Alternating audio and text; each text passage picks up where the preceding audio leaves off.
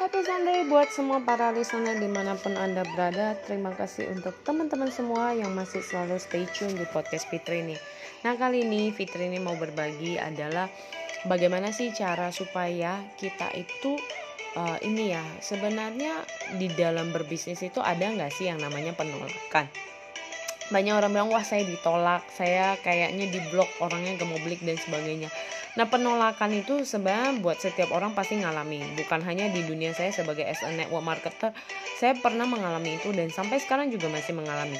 Dan kalau ditanya di bisnis apa pun pasti ada. Namun tanda kutipnya sebenarnya bukan penolakan Cara bagaimana kita berkomunikasi dan sering waktu saya menyadari bahwa benar ya, ternyata komunikasi itu penting, bukan komunikasi kayak antar dengan pasangan Anda dengan siapa pun. Sebagai komunikasi yang bisa diucapkan, diungkapkan itu bisa membuat sebuah benang merahnya gitu.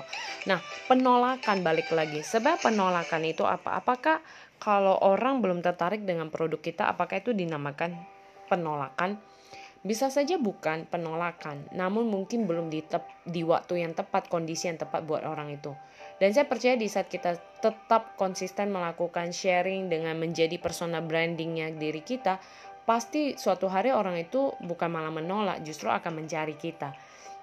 Saya mau cerita satu pengalaman bahwa selama ini memprospekin klien customer itu butuh effort ada yang sampai setengah tahun satu tahun dua tahun baru bergabung gitu loh nah tapi kita nggak memutus tari silaturahmi kita, relasi kita, komunikasi kita.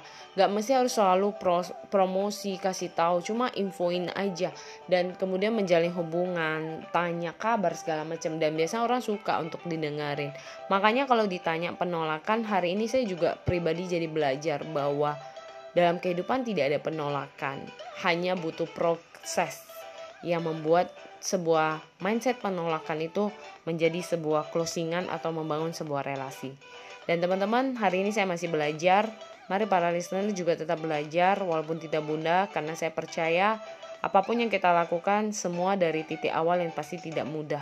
Tapi di saat kita bisa lewati proses, kita akan melihat hasil yang luar biasa. Semoga bermanfaat dan salam sukses untuk kita semua.